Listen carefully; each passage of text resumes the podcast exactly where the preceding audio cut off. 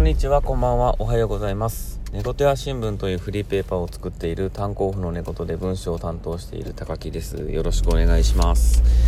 えー、月いち読書感想会を、えー、毎月ついたちに、えー、するはずが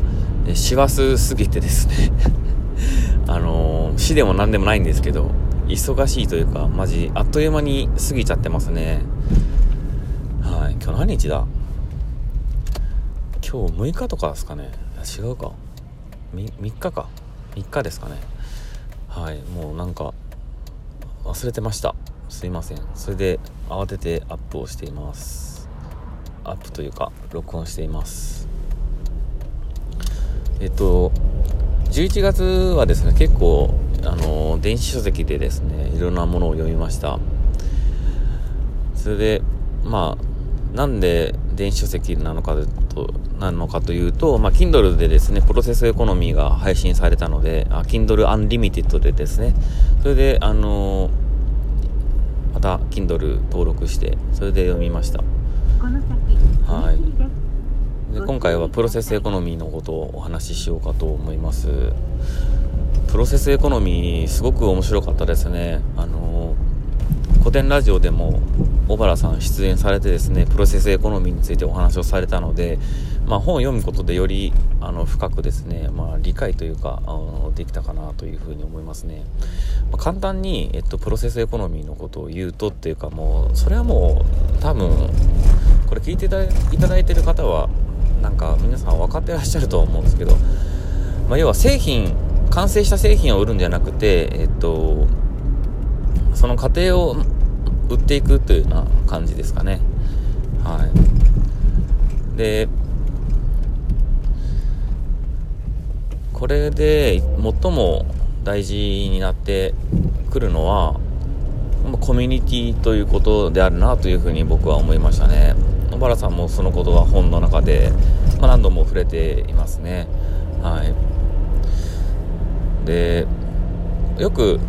あのこのプロセスエコノミーが出てからいろんな YouTube とかでも要約本とか読んだんですよね。で、要約本で有名なサラタメさんだったりとかっていうのをの YouTube で見たときには、サラタメ的、えー、なんだっけ、えー、サラタメさんの YouTube ではですね、まあ、サラタメ的、えー、捉え方みたいな本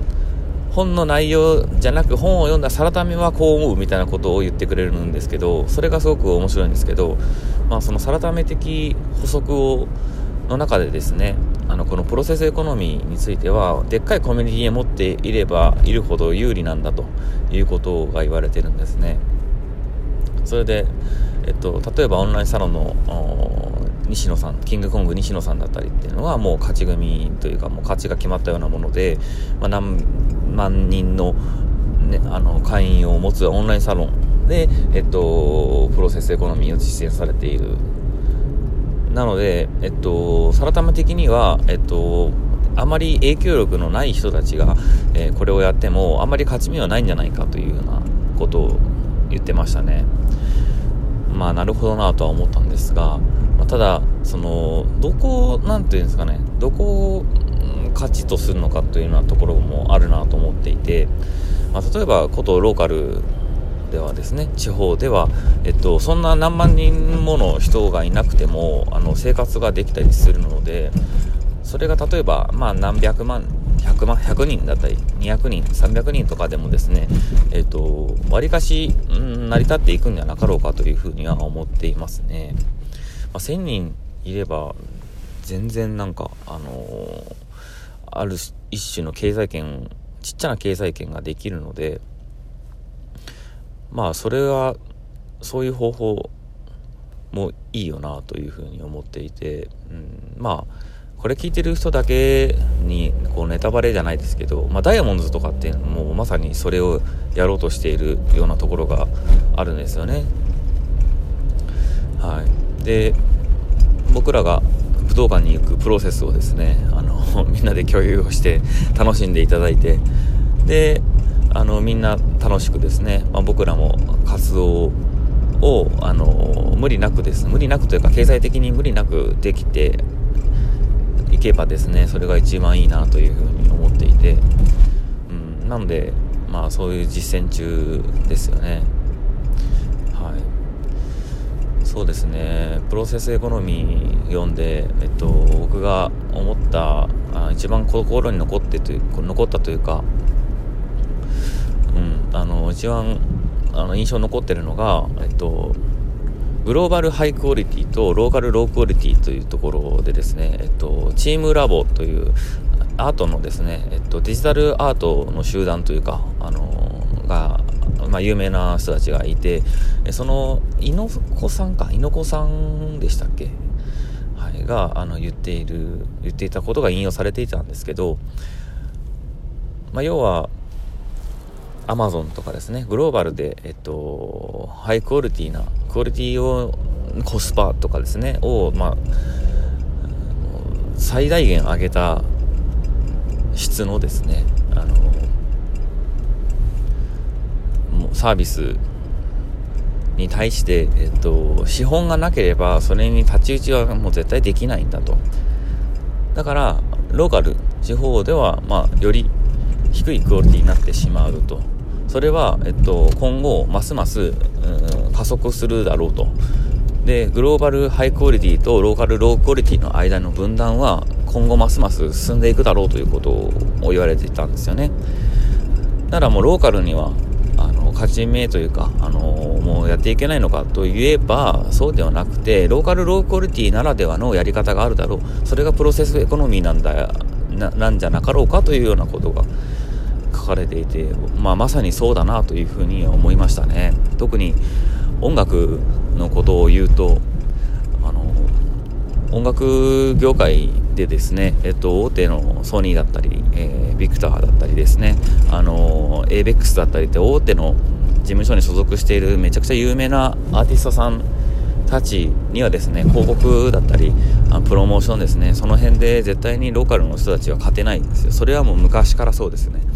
はい、でも、えっと、ローカルであってもロークオリティであっても、あのー、ある種のその過程を売っていく、そしてコミュニティによってそれを、あのー、運営していくというかですね、そういったことが、えっと、できれば全然持続可能というか、あのー、続けることはできるし、まあ、経済圏を作ることもできるんじゃなかろうかというふうに僕は解釈をしました。でこれをまあやっている先駆けになってなったのが、まあ、なったのかっていうか、まあ、昔から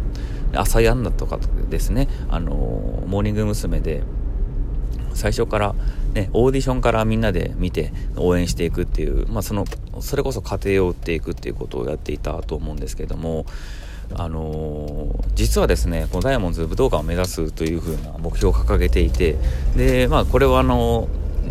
ね、あのユーシー君がですね、元ダイヤモンズで、えっと、樋口代表の弟子であるユーシー君があの提案してくれたことではあるんですが、まあ、これは実はですね、あのー、前にやっていたバンドがおりまして、えー、そのバンドはですね、新生かまってちゃんというバンドですね。僕大好きなバンドなんですけど、新生かまってちゃんはあのー今はあんまテレビには出てないんですけどね、あの当時ニコ生でですね、えっと、活動をバンバン配信していて、でまあ活動を配信するというか、あのニコ生主みたいな感じだったんですよね。で、えっと、そのフォロワーというかそれの視聴者は結構いて、一種のコミュニティを築いていたなというふうに 今,、まあ、今は思うんですけど、でそれも僕も見ていてですね、で面白いんですよね。曲作ったりだとか、あと、うん、あの即興でライブやったりだとかですね、そういったことがあって、